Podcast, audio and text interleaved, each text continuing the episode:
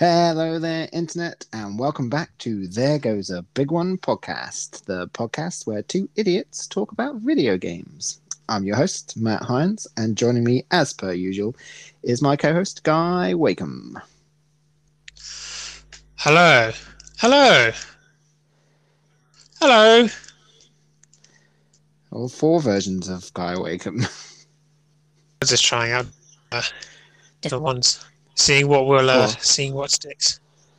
God, that was a roller coaster of emotions right there. I'm guessing none of them.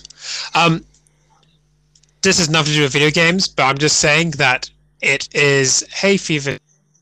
Hooray! So I probably sound a worse than I normally do, which probably isn't that much more worse. Um, yeah, just if there's uh, just if it is noticeable, I thought I'd bring it up.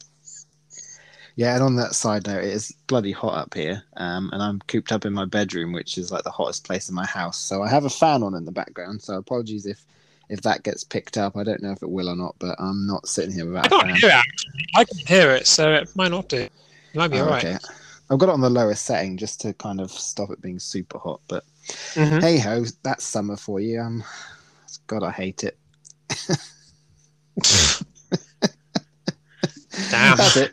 That's all I have. I hate summer. poor summer. Oh, it's just hot, isn't it? I don't like it. I think it's alright. I don't leave my house though, so it's not nice for me. Well, what have you been up to then? Um, I have been, well, I've been still trying to pluck up the effort to complete the second Harry Po- Lego Harry Potter. Um, I'm almost there. I've got like three more levels to do, but I, it's getting to the point now where I'm, I, I turn it on and I'm like, right, okay, let's let's fight through this. Let's see how many I can get through before I just can't play it anymore. Mm. But I'm so Yeah. close to platinum. I'm so close. So I will will stick for it. I've been doing that mostly um, playing Dead by Daylight. I finally got to red ranks in Dead by Daylight, which is the highest ranks. Um, and then very quickly was reset because of the reset was today, which is uh, Sunday the 13th for anybody else. So I'm back out of red rank. What did it? What did it reset you to?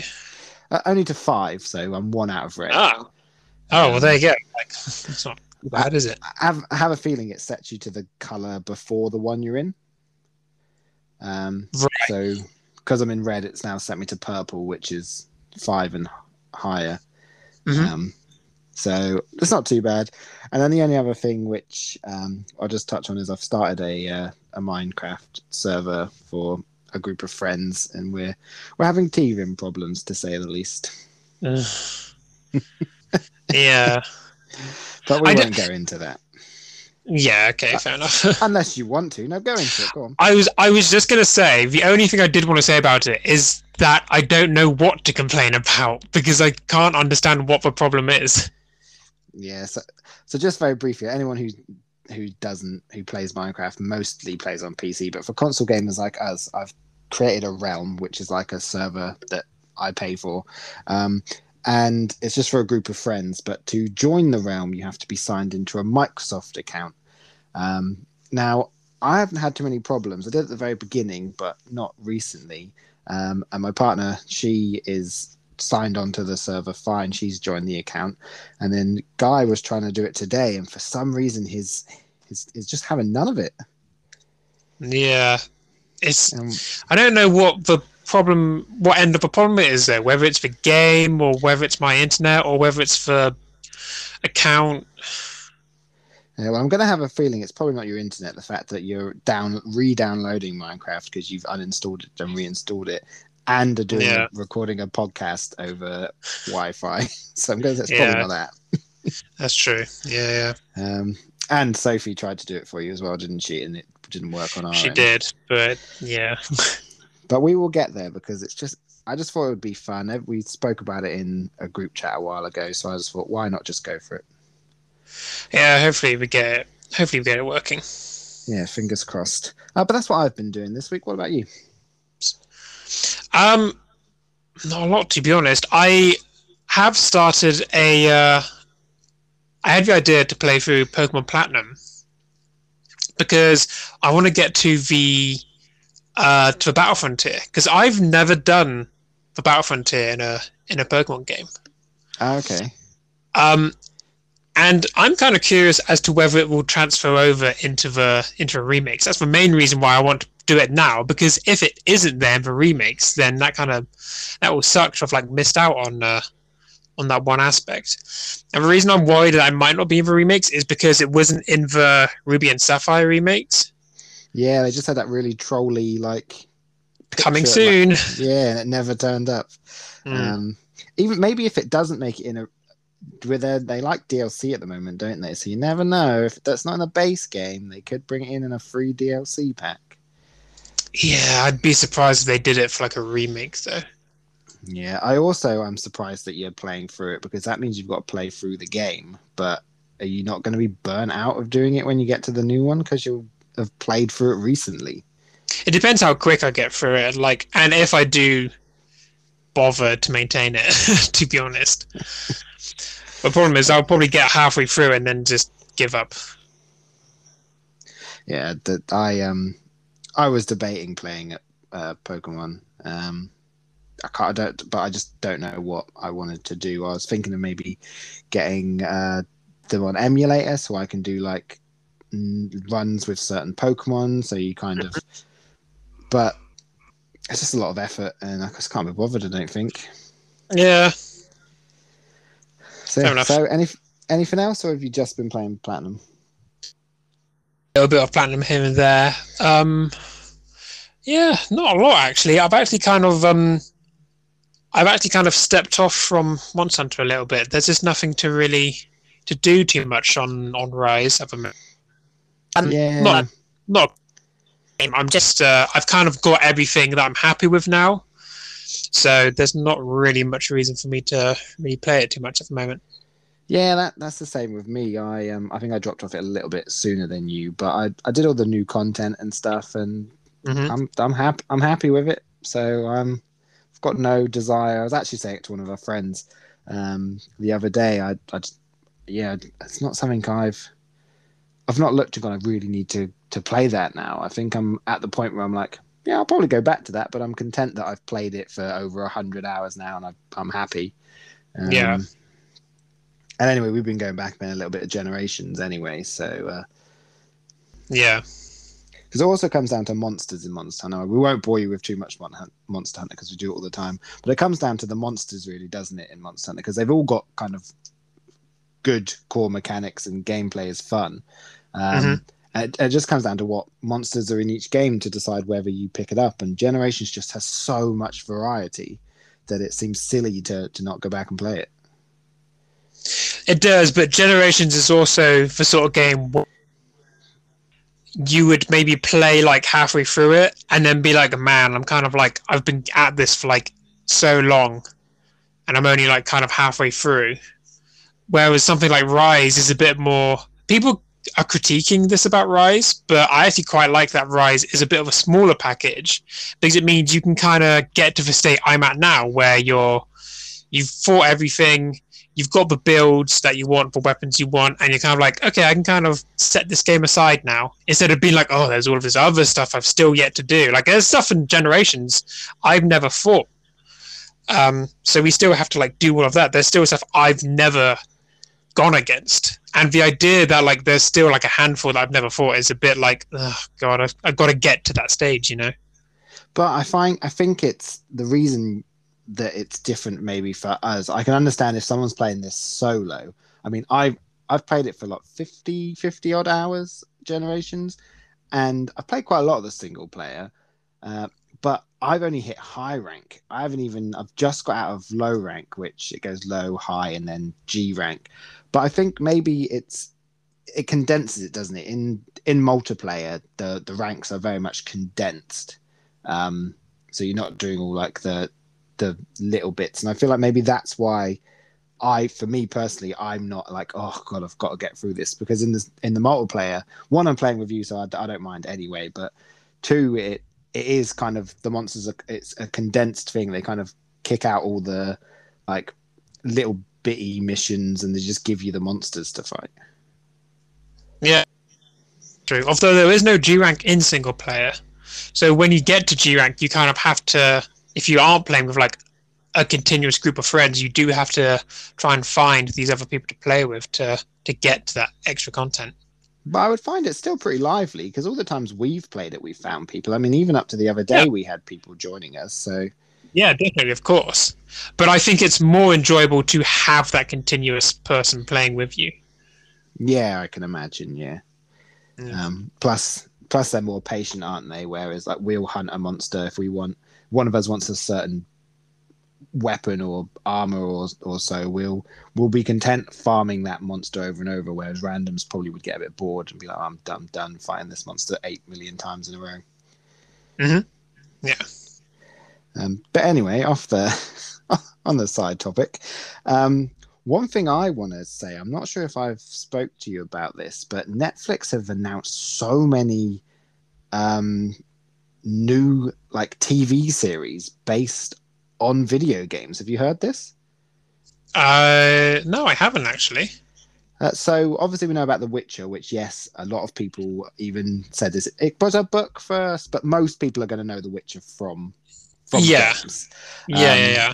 because I I've even got the books, but I would know it from the games more. So they've got the second season of The Witcher, which is a given. Um, we all knew Mhm. that was going to happen. They've Yep. also announced a Splinter Cell TV series. Oh, They have uh, a Cuphead animated series. is that? Oh, I thought that was a game or something. No, it's a TV series for Netflix. Ah, Um, they've announced a live action Resident Evil. I'm not sure if that's a film or a TV series. huh. Right. Uh, there are two animated Far Cry films coming out or TV programs coming out. Mm-hmm.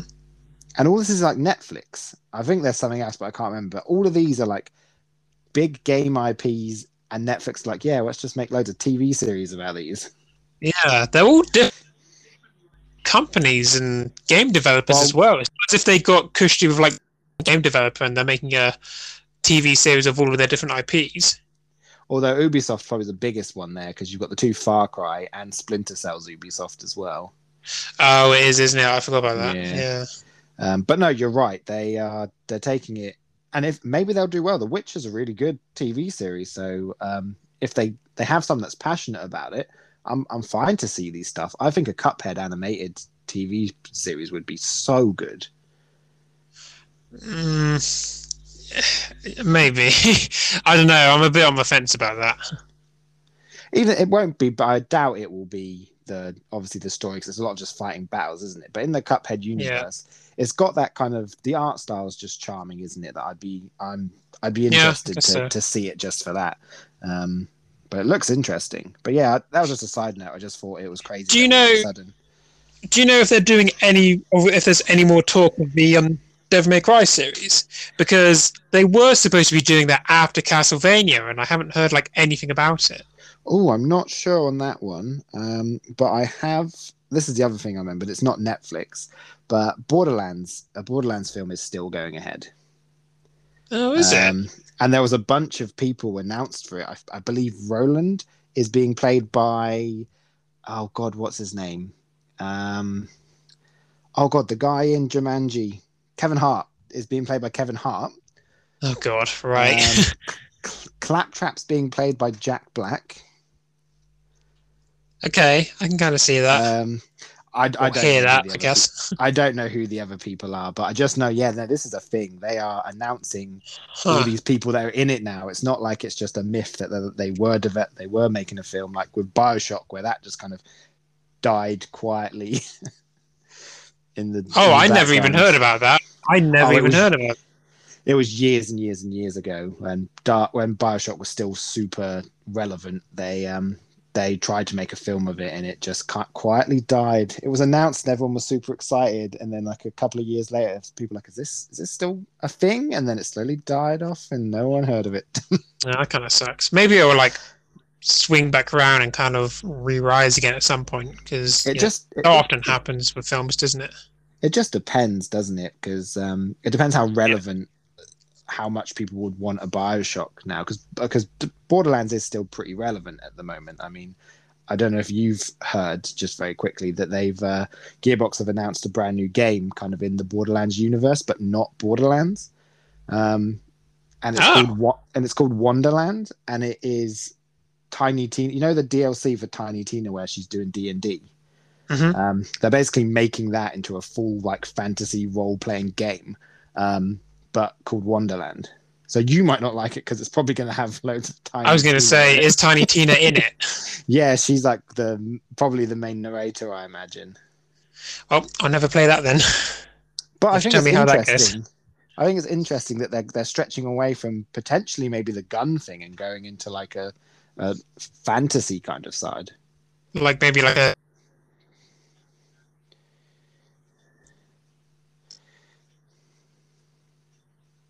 To move on to our main thing,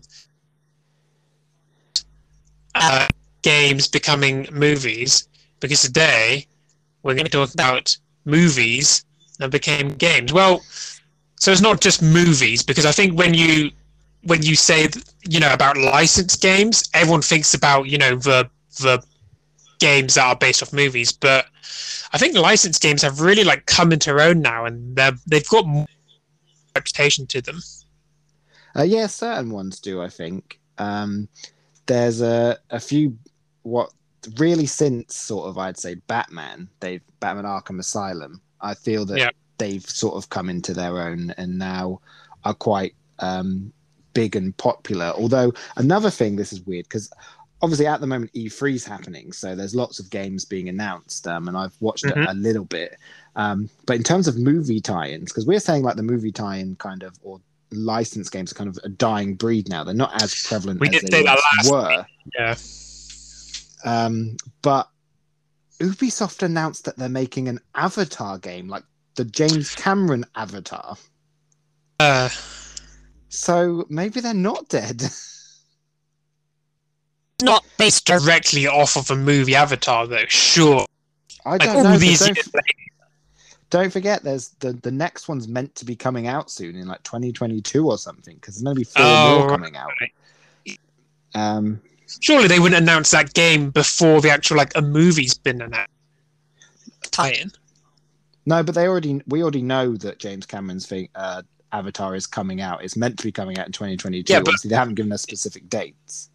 There's, there's nothing on it though. Like there's no trailer or anything on it. Like if it was going to be a tie-in to the movie, we would have information about the movie first. Oh yeah, I don't potentially think it is going to be based on that. But then again, Ubisoft didn't show too much. They just showed kind of No. pre-rendered. I was going to say it was uh, mostly. Just yeah, just running around. So um, yeah, I can't imagine as long as it's better than the original Avatar game that they made. Because I heard really awful things about that one. I didn't even know there was an original Avatar game. Yeah, I'm pretty sure Ubisoft made uh, one when the first game came out. Really? Yeah, and it was like a I'll third-person find this now. shooter or something. Who did you So, play um, as? Did you play as? You did. You played as the main character as the Navi, his Navi character, and then you sometimes went back to playing as. I think you went back and played the robot suit man, Oh, okay. but I'm not entirely sure. Oh, I never played bit- it, but It yeah, I heard it was very generic. Um, but what Oh, when you were okay. younger, what sort of licensed games then do, did you play growing up that you remember? So when I was younger, start actually because we're kind of going from the beginning of when we first would have. Growing up, a lot of my game collection was licensed tie-in games. In fact, one of the first games I remember playing, game I ever played was Pokemon Red, but the other game that I had for my Game Boy at the same time was um, Disney's Tarzan. And it's weird Oh. because I'm pretty sure if I remember rightly, for some reason I feel I think this like I played the game, the movie or anything. Okay. Um, so I had that on Game Boy Color. Um, I can't really say if it was any good or not because obviously as a kid you're just happy to be playing a game. Yeah, so exactly. Know, probably was all right. Um, yeah, I had quite a lot of like different movie tie-in games. Uh, yeah, no, I, I don't think I had too many, if I'm honest. Not on my PlayStation One. Um, I back then. I actually didn't, if I'm honest, didn't pick up a PlayStation One until the PS2 had come out. Because I remember my parents telling me, "Oh, do you want to get a PS2? Your sister's having one for Christmas." And me being a stupid little kid was like, "No, because the PlayStation One is far superior in every way." And then the next year, I got a PS2. Yeah. But it's Um, also probably because like most people would have been would have had a PS One, and there's all of these PS One games that you're hearing about, so you want to kind of like get onto that, I guess. Yeah, no, I think I it's hard. I don't really remember the old sort of. I remember playing. I, I can't remember whose house I played this around, but I remember playing like the Rugrats games on PS One. yeah, um, I do too. I never had them either, but I but just like you, I don't know whose house I played them around. we must have been the same person. We've been to the same person's house. Some weird, mysterious person we had in our lives at one point who had the Rugrats games, but we've just blanked everything else out about them. We like remember who it is and go to like the house, and the house has just disappeared, like it never existed. And there's just a copy of like the Rugrats Rugrats game for PS One just lying there amongst the rubble. and we're like, oh, my God. run away in fear and never did look you back. any of like the PS1 Star Wars games? Um, no, because I played around your house. Uh, I suppose not. I had like I had Phantom Menace. I had uh, Jedi Power Battles, which was basically another copy of Phantom Menace. I had Demolition, which was Is like um Jedi Power Battle the one where we kept crashing because of Jar Jar? uh Like at the end of like one level, Yeah, Jar Jar Binks I says "Follow me," and he just and then the game crashed. Yeah, and I can remember as well because that game was kind of difficult for when you're for when you're you know young and picking up games for the first time. So it took a lot of time and effort to get to that stage. So by the time you finally got to that point of the game and you're feeling like, yeah, I'm, I finally fucking did it, then the game crashes and you're like, oh, and it, Okay. it took you back to the beginning of the level. I'm pretty sure yeah, that's the one with the Yeah, yeah. Is one of the Dakors. The Dak- oh, I think I think the regular one had Dakors in it as well, but maybe not as I many. remember. Um, and the Yoda voice was like, yeah, every time you picked up an item. Yeah, I remember. So Star Wars were clearly the big ones. We touched on it very briefly, so I won't go into it too much. But we obviously both had the Harry Potter games for PS One. Oh, they're probably my first ones. The Harry Potter games, Chamber of Mhm. Secrets, and Philosopher's Stone. Mhm. But see, whereas a lot of people would probably say that they weren't good, and probably when I went, I'd go back and play them, I probably would be like, well, these were pretty shit. But when, but actually, I wouldn't say that they're for me because nostalgia will take it. But I think for me, I don't class those as bad license games. no, I wouldn't either, to be Um, honest. So that so they're like an example of good ones because yeah, they weren't perfect, but they were made quickly and they were for kids. Um, Mhm. But I remember them being fairly difficult and them actually following or adding quite a lot of like the book bits of the book that weren't in the film. There was a lot of excess stuff in those games that added to the world that the films obviously couldn't do because they've got to be like a certain length of time for a film. But for a game, and this is something interesting about talking about these licensed games, particularly ones based on films or books, whatever, is they can add element don't get in a film because you don't have that set. Yeah.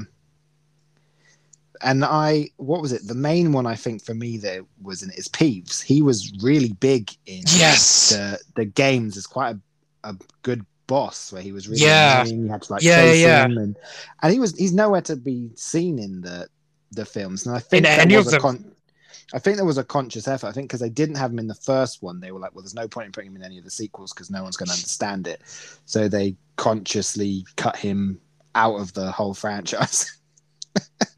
Yeah, isn't that. Isn't that interesting though? How there's a character in like one of the biggest like I'd say Harry Potter is still like one of the bigger ones, one of the bigger like media franchises out there. Yeah. Um, but there's a character in it now who a lot of people aren't going to associate with Harry Potter because when a lot of people think of Harry Potter, they think of the films. But then you go to the books and the games, and you've got all of this extra stuff that you know, is an important part of that world. That's so interesting. especially younger i think younger audiences finding harry potter for the first time because that's what really the i know that the books were huge but it's now the films i feel that are pushing it the films like universal I is- is heavily based on the films and stuff like all the rides and all the merchandise Mhm. so yeah the, the books are a thing but i don't think kids today are going to really go back and read them so Yeah, the, the films are going to be gospel to them really yeah, that's true. Yeah. um, I'm trying to think of any others. Let's move on to Um, PS2. What ones can you really think of PS2? Oh, PS2 just had so many. Well, one of the big ones again. Mm. We're really not selling it. We said they were bad. Simpsons Hit and Run, man, what a fantastic game. It was it was very janky, and it's the sort of game where if you go into it, I don't know. It sounds kind of dumb to say. if you're not a fan of The Simpsons, you won't like it. Like no fucking shit. But it is full of references. Like half of the stuff the characters say is a reference to something in, in an episode.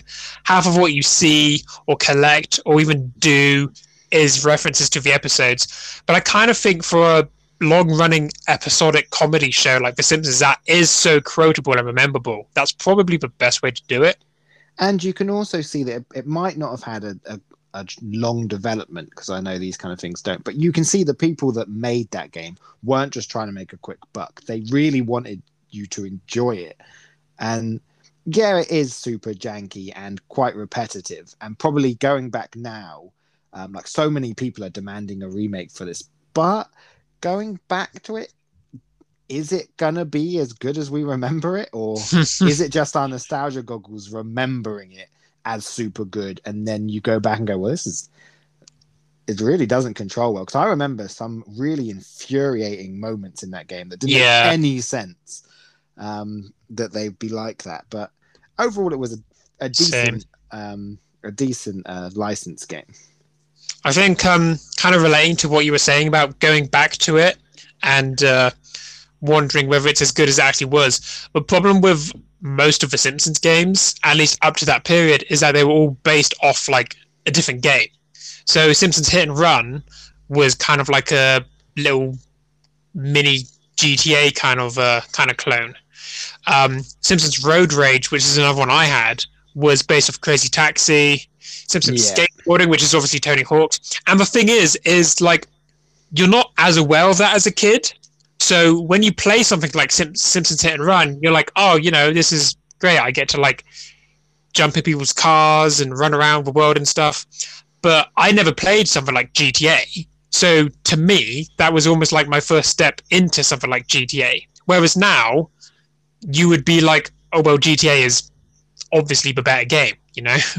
Oh yeah, um, it it's just crazy, isn't it? Because Simpsons has had so many games, like well beyond. There's some on the PS One. They were all Mhm. the way back to like the Super Nintendo and and the NES and games like that. They they always Simpsons has always been marketable. Whether they've all been good is probably not. A lot of them Yeah. I've heard complete ass. Um, but it, it just shows, doesn't it? Put a, a, a certain developer on it, and maybe you never know. Um, you, you might hit gold. yeah, yeah, yeah. Um, go on. Well, if we're talking about licensed games on the PS2 in particular, there's one game I have to bring up, and it might kind of like go into like a different kind of like thing about what our favorite licensed games or just some of the best licensed games because there are so many good ones. One of the best ones on PS2 and possibly period.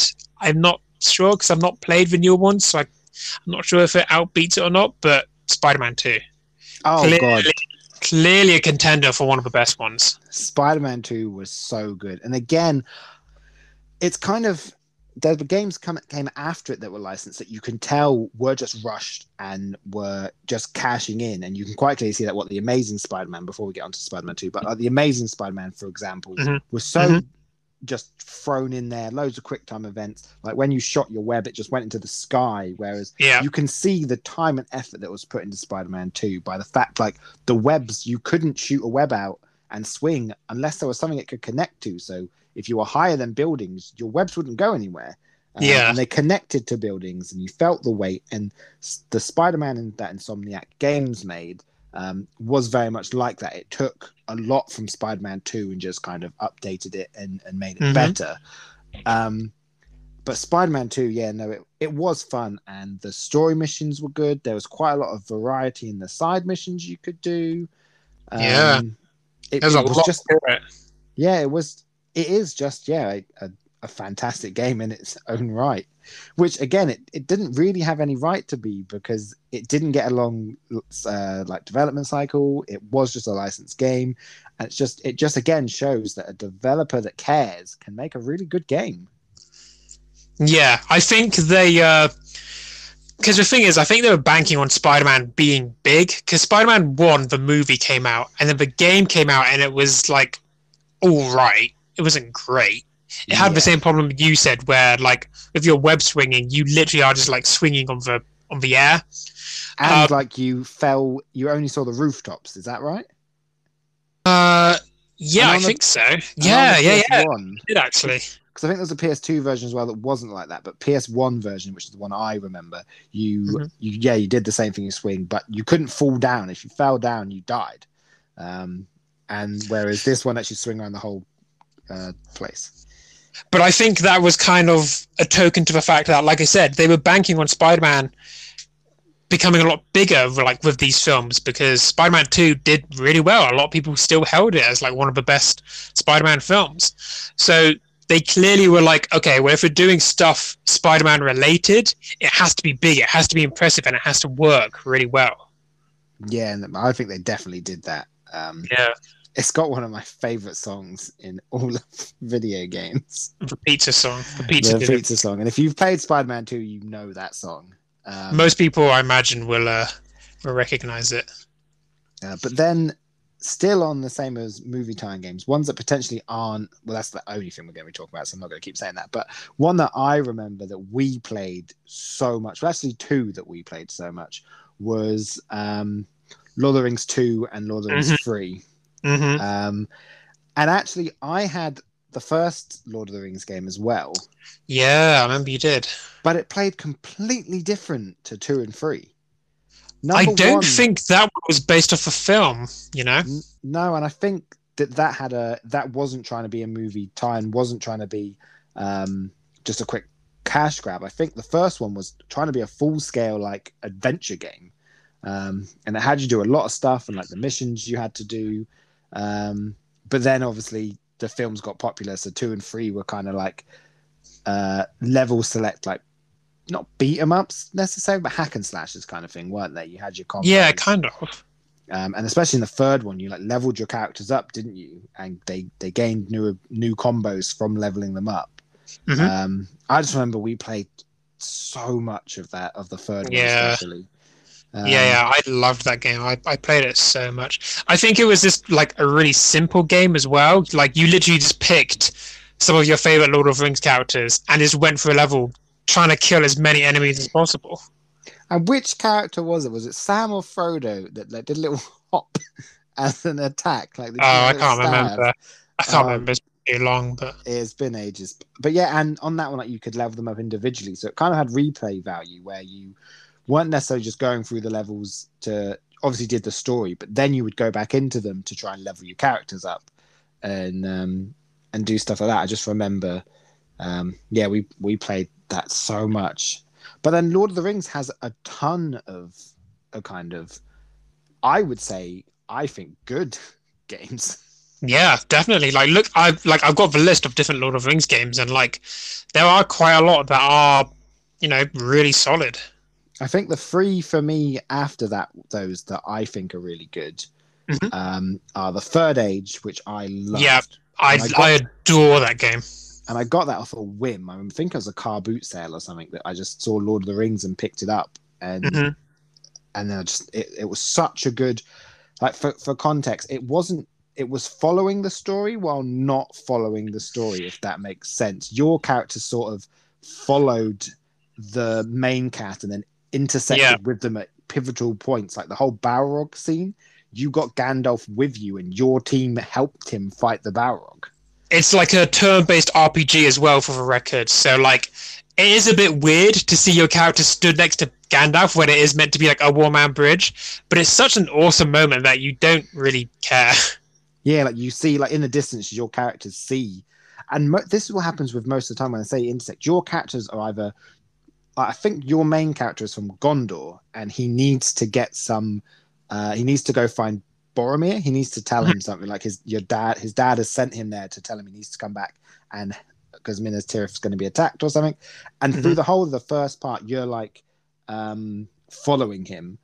Uh, and obviously, then you get to you intersect with them, like you you're watching them run across, being chased by the goblins and stuff in, um, oh god, Mines of Moria, and um, then you like intersect and you help him fight the Balrog, but then obviously Gandalf still falls and you just kind of delay it and and then it, it goes through all three games as well. It kind of all the pivotal moments of the game. You kind of meet up with them. You meet them at Helm's Deep. You meet them on the um, oh, what is it called? The Fields of Pelennor. Fields of Pelennor. Thank you. And then in Minas Tirith, all the way up to the end fight with with Sauron. But anyone who hasn't played a game and has a PS2 and can find it cheap, I would recommend going back and playing it because it's not just a good Lord of the Rings game. I think it's a pretty solid um, RPG as well.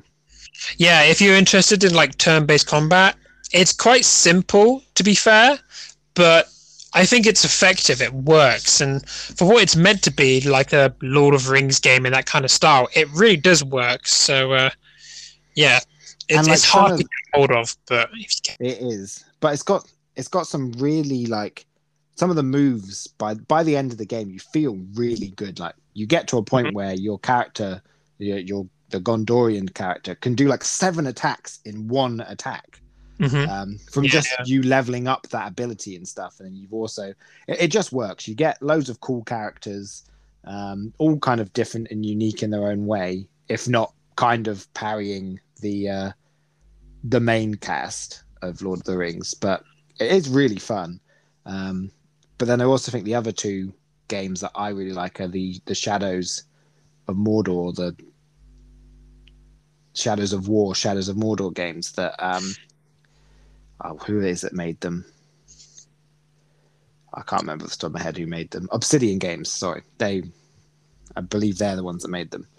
Um but they're also Monolith, sorry. Obsidian makes South Park. oh, I see how you get those mixed up. well, they're both movie tie-ins. Just throw that of, of I guess tie-in so. games. Um, but those ones are really, really good as well. For, and that kind of is in the era after Batman, which is what we were saying with Arkham Asylum kind of being the first, and then people realizing how much money you can kind of make off really good movie games. So kind of taking the time. Well, this is what I was going to want to like go into talking about because like, these days the the Shadows of Mordor games they don't follow they don't really follow the films of like Lord of the Rings. They the world and they're like expanding it. The same as like Batman Arkham Asylum and the Ark the Ark and the same as like Spider. They're not anything particular, but they're taking that popular character and uh, and franchise and just expanding it. And I think that's probably just the best way to go with these type of license games. Yeah, and if you think about the newest ones, that's kind of thing. South Park does the same. Um, Mhm. It's got its own kind of story, which is batshit crazy, but it, it fits in a South Park world. Yeah, and then you've got the Shadows of War, you've got the Spider Man, which has its own thing. Um, yeah, no, that I think they realized from Batman Arkham Asylum, they were like, holy shit, people will buy this and it can be good. like we take our time on it and people will wait. And that just shows why there was so much backlash with Arkham Knight. Uh, because when that first came out, it really was poorly optimized for like PC and stuff. Um, yeah, and people were really angry, but I feel like they were more angry because they loved what had happened in the first two, and they were so excited for this new one, and it just it just kind of fell short because of performance issues. It's good though because we are in a period. We're still in a period. It has been for a long time now, though, where you know a game developer can go, "We're making a Star Wars game," or "We're making a Batman game." And people aren't groaning, going, "Oh God, this is going to be terrible." You know, like it's going to be based off, off like this, and it's just they're just going to pump it out, try and make money. But now people are going, okay, let's take the Star Wars IP and think what extra stories we can tell through a game. The same with like Batman and Spider Man. And I think it's really interesting to be able to, you know, experience those games that are doing that. Yeah, yeah, definitely. And it's nice as well because obviously the movie tie-in games they don't get they didn't get announced like any like of the bad ones they just kind of turn up um, Yeah. they wouldn't be like e3 and stuff but it's nice to see see uh spider-man 1 at e3 no um you Yeah. get some really good i mean you still do get some shovelware because like adventure time i've heard of not being great and like um they're still pumping out spongebob games which apparently aren't very good Hmm. um but again you get these ones that if they they work hard like and they they take the time on them Mhm. they they can be something truly like amazing and that's what i like about batman arkham asylum because i picked it up because one you heard a lot about it beforehand. They didn't kind of hide it. They were like right we're making this new batman game.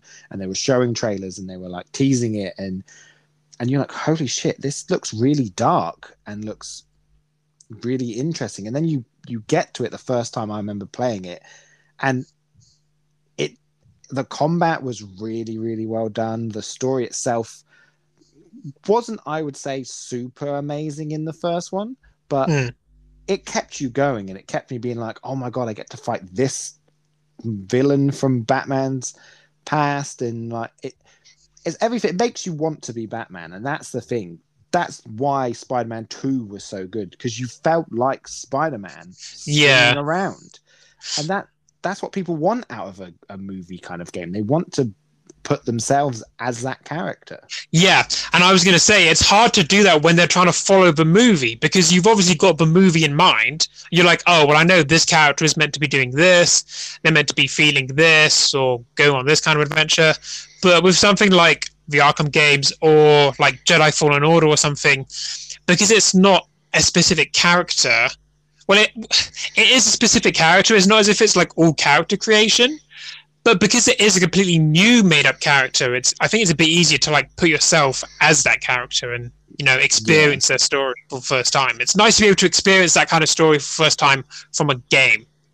Yeah and like with batman yeah you are playing as batman but you're not playing as like you're kind of playing as a different version of batman that's kind of unique in his own way. You're not really following many of the major plot points from comic books or or films. Yeah. Um, they're kind of taking that character. Um, but what also helped i feel solidify like that these can be big budget is like the, the actors they they got for batman. And it just shows that they care because they got the original like batman animated cast which were considered some of the best like versions of those characters. Yeah. Um, so it just shows that they really they weren't But just the- trying to shovel it out.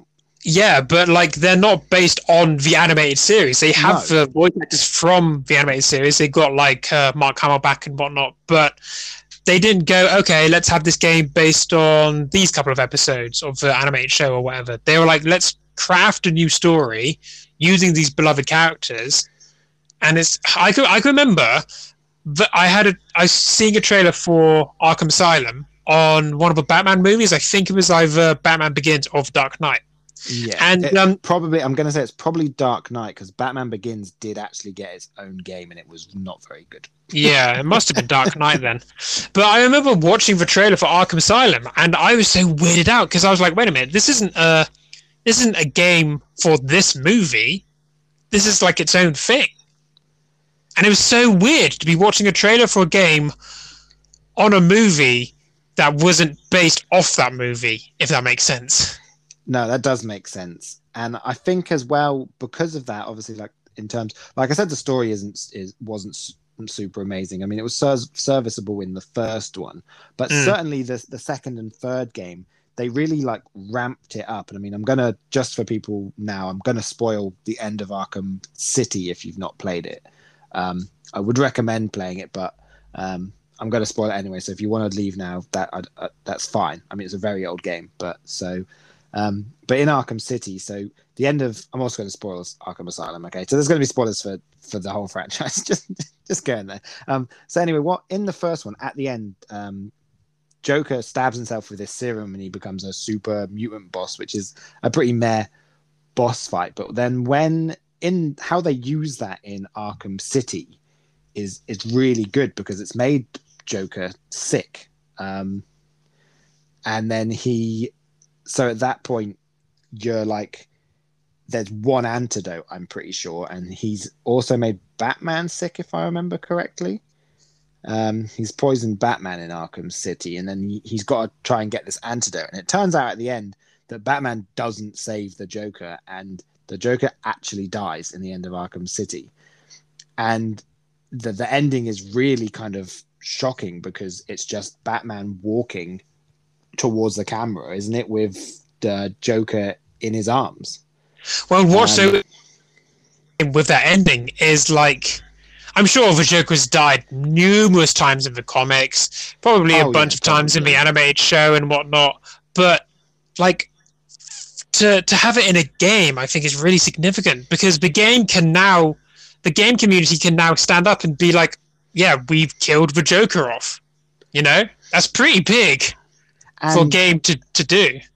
and it's not one of those things where it's like surprise joker's not dead because the joker is dead Yeah, he stays And- dead. and in the next game he stays dead but the way they do it which i personally think is a good way i mean i really enjoyed arkham knight even though i only played it once um, is that the joke uh, batman starts hallucinating because of the fear toxin that scarecrow um, lets out. And he starts his and he starts talking to the joker who's a hallucination in his head. Um, and it's really interesting because the joker is kind of telling him you're just kind of like me batman. And he doesn't want to believe it but the further you go through the game the more like the similarities kind of like intersect and you're like shit maybe maybe he is um it's just really interesting that they kind of did that concept where they were like no we're they had almost had the balls to kind of like right, we're going to kill one of the main villains of batman and keep him dead Yeah. Um, okay, so what? I feel like I'm. I, I feel like I already know the answer with what how you what you've been talking about. But what would you say is your personal favorite license game? My favorite one. Well, actually, we haven't spoke Mhm. about it much, but I'm going to say my favorite license game is uh, the Stick of Truth, South Park and the Stick of Truth. Really, you like that more than the than the Batman games? Yeah, no, personally, I, I just think not so much the sequel, A Fractured But Whole, was um, Yeah, I think Stick of Truth is better. It was not good, but Stick of Truth had everything I really, really liked in, uh, in a game. Uh, like I love South Park. Um, But it was more than just South Park references and stuff for you, I guess. well it, it's set in like a fan like a fantasy world for them. Um so you have characters but it's just that humor mixed with kind of this storyline like this fantasy rpg turn-based storyline that Mhm. i just really enjoyed. Like i really really enjoyed the combat in stick of truth. Like i really love turn-based combat and some of the goofy um, moves that your characters can do and the voice lines that they do. I just because south park's so outrageous everything that happens is kind of expected and unexpected at the same time. Yeah. Like, for example, Canada is. Uh, sorry for anybody that listens to Can- uh, listens in Canada. Nobody by our analytics, but if you are Canadian, South Park does take the piss out of Canada so much, um, and even to the point where you go to Canada at one point in the game, and instead of it looking as nice and polished and like good as the rest of South Park.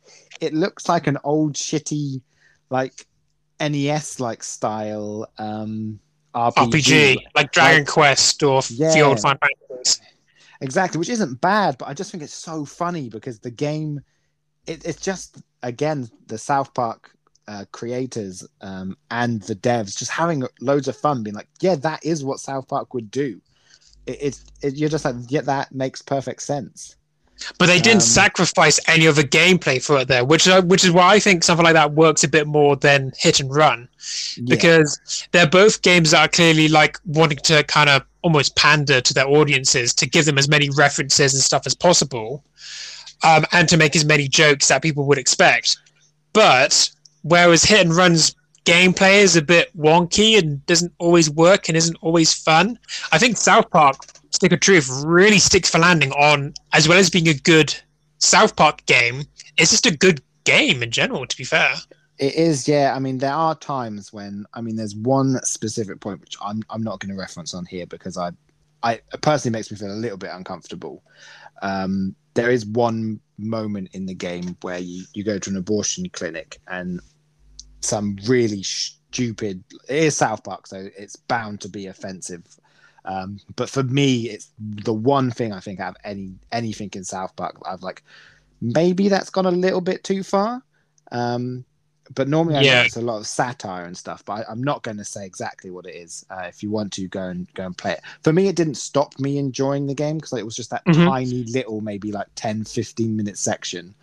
Um, but the most of the time they it just hits a nail on the head. It's a completely absurd, crazy, um, like storyline. The your special powers, like your magic, are farts pretty much Mm. um, and you do special like fart things. They make fun of uh, Skyrim with like the the Dragonborn, um, and you're basically like the Dragonborn with your shouts, but instead of being shouts, it's farting.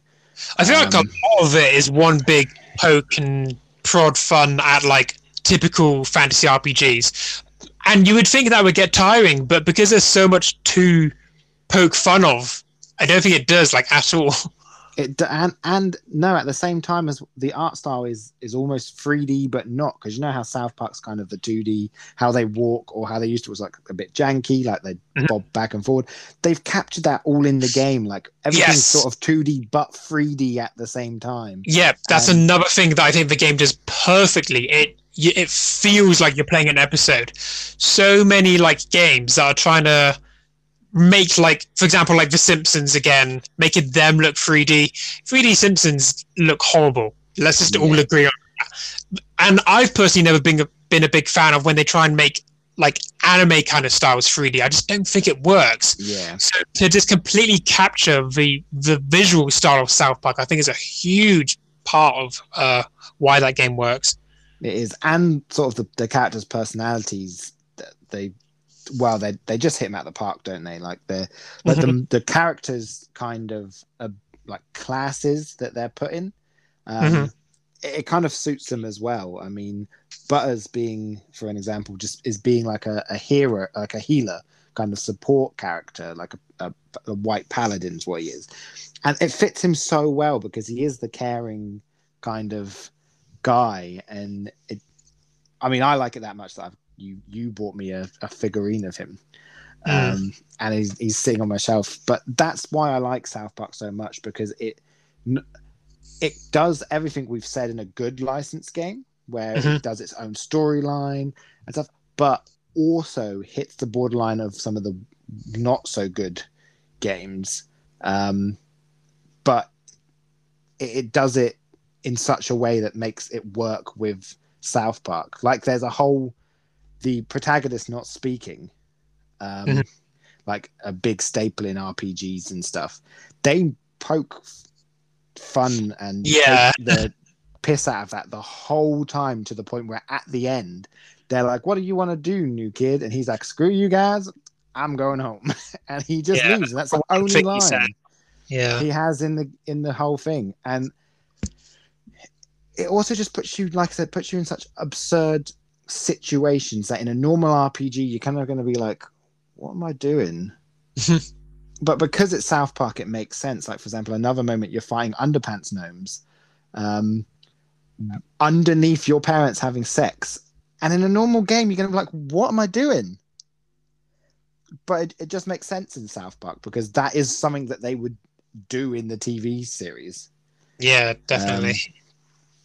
So yeah that's my favorite one what's your favorite one I, I agree on that. I think that's a pretty solid choice, to be fair. And I know how much of a huge South Park fan you are, so it's going to hit all of the. It's going to hit. It appeases you in two of your biggest like aspects. Like it appeases you as a South Park fan, and it appeases you as a gamer. So I can understand why it's like so huge for you. And I also very quickly, so I don't think that it kind of shoves the um, references like in your face constantly. Mm. Like um, a lot of the main references are in the background and stuff, and like the characters you meet. And like for every main character, one of one of the boys, you go into their room, you can open their closet, and you don't have to go into their closets at any time, but it's just chocked full of references for that character. Yeah. And that's where the majority of the references. It's not so much in what they say and in what you're doing, but Mhm. it's just kind of the background stuff that you do that is is funny. Yeah, yeah. Um, but anyway, anyway, what was what's your favorite one? I think my favorite, and I might be looking at a bit with rose tinted glasses, but I think, to be honest, if I did play it today, it would still hold up. The original Star Wars Battlefront 2 on PS2. And it's hard because every time I want to talk about Star Wars Battlefront 2, you have to clarify I'm talking about the old one. Yeah, To be fair, I really enjoy the new one actually. Um, so much so that I'm like bordering at times, being like, is this better? But I think a couple of little things that make Battlefront 2, the original one, just a slight bit better. See, I I think both of them are fantastic, and if I'm honest, I uh, it's just because I've played the new one recently that I'd say Yeah. because they've that's got this new one. I don't think you need to go back to the old one, do you? No, no, you're you're you're right on that. I just have a lot of like really fond memories of like the original Battlefront 2. Oh god, we played it Um, loads. That's another one. Mhm. I'm surprised we've only just brought it up, but we played that game so much together, like against Yeah. each other, and It was uh it's the only shooter game where I've put in like hundreds of hours into. And I and I genuinely mean that. Like no other shooting game I've probably put like as much hours into. Like nowhere near as close. yeah, It's one of the only shooter games I could probably claim I'm like decent at. Particularly the older one, like I used to be Well, actually, you are pretty good at the new one, to be fair. Um, like not in a horrible way, but there's not many shooters where I feel you could be better than me on the scoreboard. And without that sounding Mhm. really Oh horrible, no, you're 100 percent Um, right. I just feel like there are that shooters are not. But that's one where you are consistently higher than me and doing better than me, and it's Yeah. just it's I don't know what it is about Star Wars. like, like right, I'm going to do So- really well at Star Wars. No, no. So here's what it is, right? And this is why I want to kind of like deeper do do a bit more of a deeper dive into it. And to be fair, from here on out, I could just say it applies to both the new and the old one. So I guess they're kind of tied. So we'll so we'll say that. But what it is about Star Wars compared to any other shooting game like Call of Duty or Battlefield, you're in the Star Wars universe. And I understand that during something like the Clone Wars or stuff, there are there's going to be like the clones that just get like shot instantly. Clone uh, battle droids are just going to get blown up all over the place. For, so for me, like I never fear death in video games, really, or I try not to. So running into like battle, something like Star Wars Battlefront, as a clone trooper or droid or the Empire or whoever I'm playing as, and just getting blown up immediately, yeah, it sucks. You know, I want to be able to do well, but I'm also not like, you know, I just know I'm going to be able to instantly respawn as another guy and just run in there and try again. And because you're using such like the Star Warsy kind of gear, like the blasters, the tanks, the detonators, and occasionally playing as like Jedi with like lightsabers and stuff, that kind of adds to it for me. Like whereas with something like Battlefield or Call of Duty, it's so obviously based on real life warfare, which you know credit to them. Like they do it really well. People are going to really enjoy that. I don't care about real life warfare. I want. I much prefer prefer like the fantasy kind of sci-fi setting. So for something like Star Wars, it just it, it encourages me to play it so much more because of that. I think you, if, if you were to play any other shooter um, out of all the other shooters in the games, I personally feel that Battlefield would be the closest one that you'd get the same sort of enjoyment out. Yeah, there's no Jedi's Mm. and stuff, but Mhm. it's made by the same developers, Dice. And when I play, because I'm a big Battlefield fan, that's probably my favorite shooter game. Um, Yeah. So when I play Battlefront 2, I am like, this is just space Battlefield. Yeah. But that's what I like about it. That's what I really like about it. It is this space battlefield, like you said. And while while you've been saying that, I've also been li- uh, kind of comparing the games in my head while um, listening at the same time to what you were saying there. Yeah. Um, and if I'm honest, I feel like the original maybe for me pips it a little bit more now. I'm thinking about it. Mm. And there's There are- A couple of aspects about it that I think do make it a bit of a superior game. There's two for me especially, and you'll know one of them. I think um, Mhm. there's two for me especially, which I feel for in terms of battle, the newer Battlefront Two fails at to compared to the old one. And the first one is um, the storyline of Battlefront, the old Battlefront Two. I really liked more because you got to play as a 501st as the kind of the clones going from um, the good guys and then turning into the bad guys Yeah. um yeah you the the actual missions weren't like actual story like in this new one you um you kind of just go to a thing do like a normal skirmish kind of game but Mhm. i really like the back on the idea that you start off as these really good guy clones and like the flavor text and the voice acting at the beginning is like yeah we're the clones we've done this and and then they switch being like now we're evil kind of thing and you can really almost kind of feel the conflict in their voice that yeah they are but now we're bad and we that's what we do though Dude, you play the march on the Jedi Temple with Anakin when he turns Yeah. on the Jedi. You play that level and you are shooting down Jedi that in the last level you would probably be playing as at some point. yeah and in that one they very much i don't think they put small kids in there but they have like young No, ones but- as well they don't have the small children but they have like the sort of pad ones and then the adult ones and Mm-hmm. they are diverse enough because they've got loads of different races like some with like double lightsabers some holding just two in each hand they Mm-hmm. Yeah. they are diverse enough that when you're attacking and they're so plentiful and because obviously you've got the ai running around as well killing people that it, you really feel that impact it's playing the music um Yeah, yeah, yeah. it, it really hits you in the feels almost kind of like i've just done this and feel a bit Yeah. dick Yeah, well, episode three happens to also be my favorite Star Wars movie. So the fact that the original game's plot kind of follows a lot of episode three is probably a big like contender to why I uh, do enjoy it so much. Yeah, definitely. Um, and then the uh, then just quickly for me, the the other bit that I think pips the post is how the heroes are used in that game. hmm Um, because in the original one, if I remember correctly, you if you play well enough, the game randomizes kind of if you you get on like a good kill streak and stuff, the game will be, be like, oh, do you want to be a hero? And you click Yeah. yes or no, and then you get that. I think there's one hero for each team per like per level. They switch. It's per map. Yeah, Yeah, yeah, that's what I mean. So, and then you play that character for a bit. They they are overpowered, but they're not super overpowered. I would say. Mhm.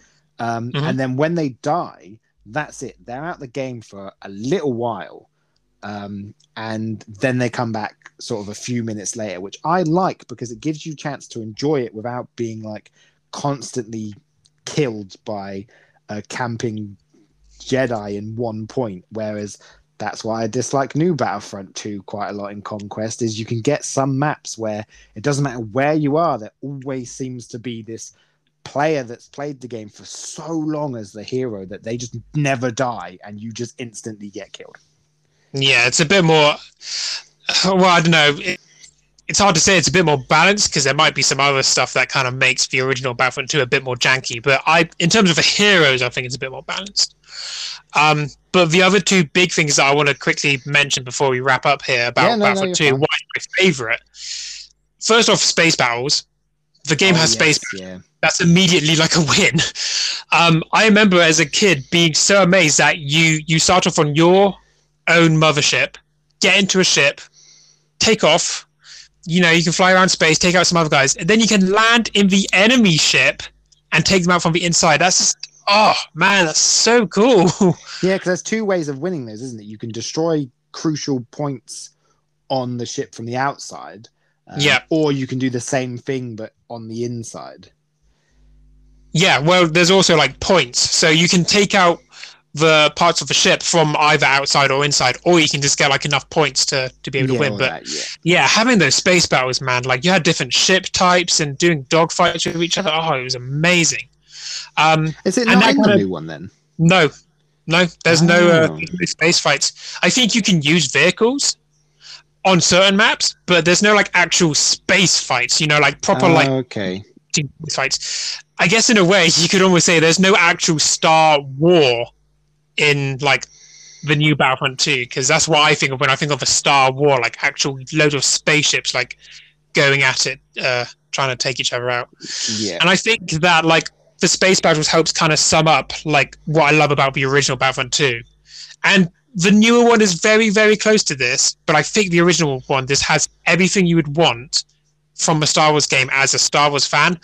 Obviously, it's a it's a shooter game, so if you're not into shooter games at all, you could argue, well, I want to be able to like have better Jedi combat. And I think for something like that, Fallen Order takes for takes it. I've I've debated whether I think Fallen Order takes over as my favorite Star Wars game and favorite licensed game, but I think Fallen Order is a perfect game if you want to be a Jedi, but there's more to Star Wars, in my opinion, than just being a Jedi. And I think Battlefront 2 helps encapsulate that. Yeah. Yeah. with all the like with all the battles, and you and you still got like it's just a bit janky, but yeah, that's my favorite one. Like like I said, it might be rose tinted glasses because I played it so much, I was good at it, I loved playing it all the time, but I think it still does hold up. Yeah, no, I um, I'd need to go back and play it, but I do remember it being super enjoyable, um, and just having hours of, of fun on it. And yeah, we we do have that sort of fun on on Battlefront Two. On the newer one, I think just my favorite fit part, my it's got one of my favorite levels in Battlefront, the old Battlefront Two, that I think you'll agree with me. It was a an absolute clusterfuck, and it was almost in. If you played as a clone, it was almost impossible to win. I think it's Yavin Four. Is that the one where you're on the spaceship? No, that's uh, you're talking about Tantive Five. Sorry, Tantive Five. Oh, there's so many Mhm. different things. And on that, it was so unbalanced for the the clone troopers. If you played the clone troopers, because for some reason the droid AI would just destroy you on it. But I remember playing it for hours on that level with you, just because there was always every so often we could win it, and Yeah, it was those moments where we were like, "This is really stacked against us, but we can do it." It was just so enjoyable. Yeah, yeah. I think it's start for like a licensed game, just like South Park Stick of Truth does for you, and like so many of the other games you've talked about today. I think that's what you want from a licensed game like that, don't don't you? You want to feel like as though you are doing stuff from Star Wars or Batman or South Park, you know? Exactly, and yeah, Jedi stuff is is fine, but that definitely for Battlefront Two, it definitely encapsulates the war side of it, like the Clone Wars Yep. section with all the conflicts. Definitely encapsulates that, um, yeah. and kind of makes yeah makes you feel like you're you're in those big scale wars and stuff. Mhm. Um, but yeah, well, that's just a little bit of uh, licensed games that that we liked. Some that were There not are- so great. I'm sure there are dozens that we've missed off. Like we'll probably end this recording and I'll probably go, Oh shit, we didn't talk about this game. Well, I remember them such like uh, the Wolverine. We're not going to talk about it here, but quickly the Wolverine game that that apparently yeah, was apparently it was really good. yeah was pretty good. Um, Yeah. and yeah, there's there's loads of like even like I forgot about Battlefront Two until you mentioned it. I'm like, oh yeah, that is a licensed game. yeah. Like, there are a bunch of them, but um, and and if you can think of any, uh, post them on. If you've got our Instagram, at there goes a big one. If you follow us, that would be really appreciated. And one uh, every time I up this gets uploaded, each episode gets uploaded on the day. I do post on Instagram to to let people know that it's out, just in case. So feel free to comment on on that post, telling us what your favorite or not favorite um, licensed game is, um because Yeah, we're interested be to hear. Yeah, Um, same. Like I said, sure there's a bunch that like we've forgotten and we'll probably see them and be like, Oh god, how could we have forgotten that? Uh, Toy Story, that's another one. Oh yeah. Uh, Uh, the PS2 one, I used to, the PS1 one. Anyway, I used to love the PS1 one, but that's not the point. Um, but yeah, so thanks for listening. I think from this point onwards, we're at least I'm hoping we're going to try and be a bit more um, structured each, each month for the stuff. Um, so, like we said, one every end of every month, we're going to do a, a film based Mhm. podcast, and the next episode after this one will be a, a film based podcast, um, and it's going to be on Army of the Dead. Uh, I'm going to let you know now in case you guys want to watch it before we talk about it, just so you kind of have seen it as well. Um, and then I think starting the next month, um, we're going to start doing trialing it to see how it goes. Start doing a an episode each month of kind of what if we feel a game's overrated or underrated. So we'll like pick a game or game franchise, and then we'll discuss whether we feel it's potentially overrated or, or underrated. Yeah. Um, and I think the first one on that one is going to be the Jak and Daxter series, which is where the, the namesake of the podcast comes from. So I thought it's pretty fitting. Um, Mhm. And then the other two episodes each month are probably going to be this sort of format. So maybe a topic we want to talk about. Um, I know next month, I, I know E3 is out now, like it's happening this week. Um, but we're going to hold off and probably talk about E3 potentially in the, the other two episodes after the film one. I just want to get the film one um, done. I think it'll give us time to process some of the stuff that gets announced too. Yeah, there's so much stuff um, that we we need to watch all the things, and and that's the thing. I don't really like watching the live ones. I then go back and kind of cliff note which ones I think look interesting, and Yeah. um, we'll do that. But anyway, thank you for watching. Um, I hope you enjoyed it. Uh, remember to to leave a uh, a comment on which is your favorite or least favorite license game. Um, Yep. But also, just have a, a really good day. Uh, we'll, Yeah. we'll talk to you next time. I'm Batman. Uh, and goodbye, Batman. Goodbye. Bye.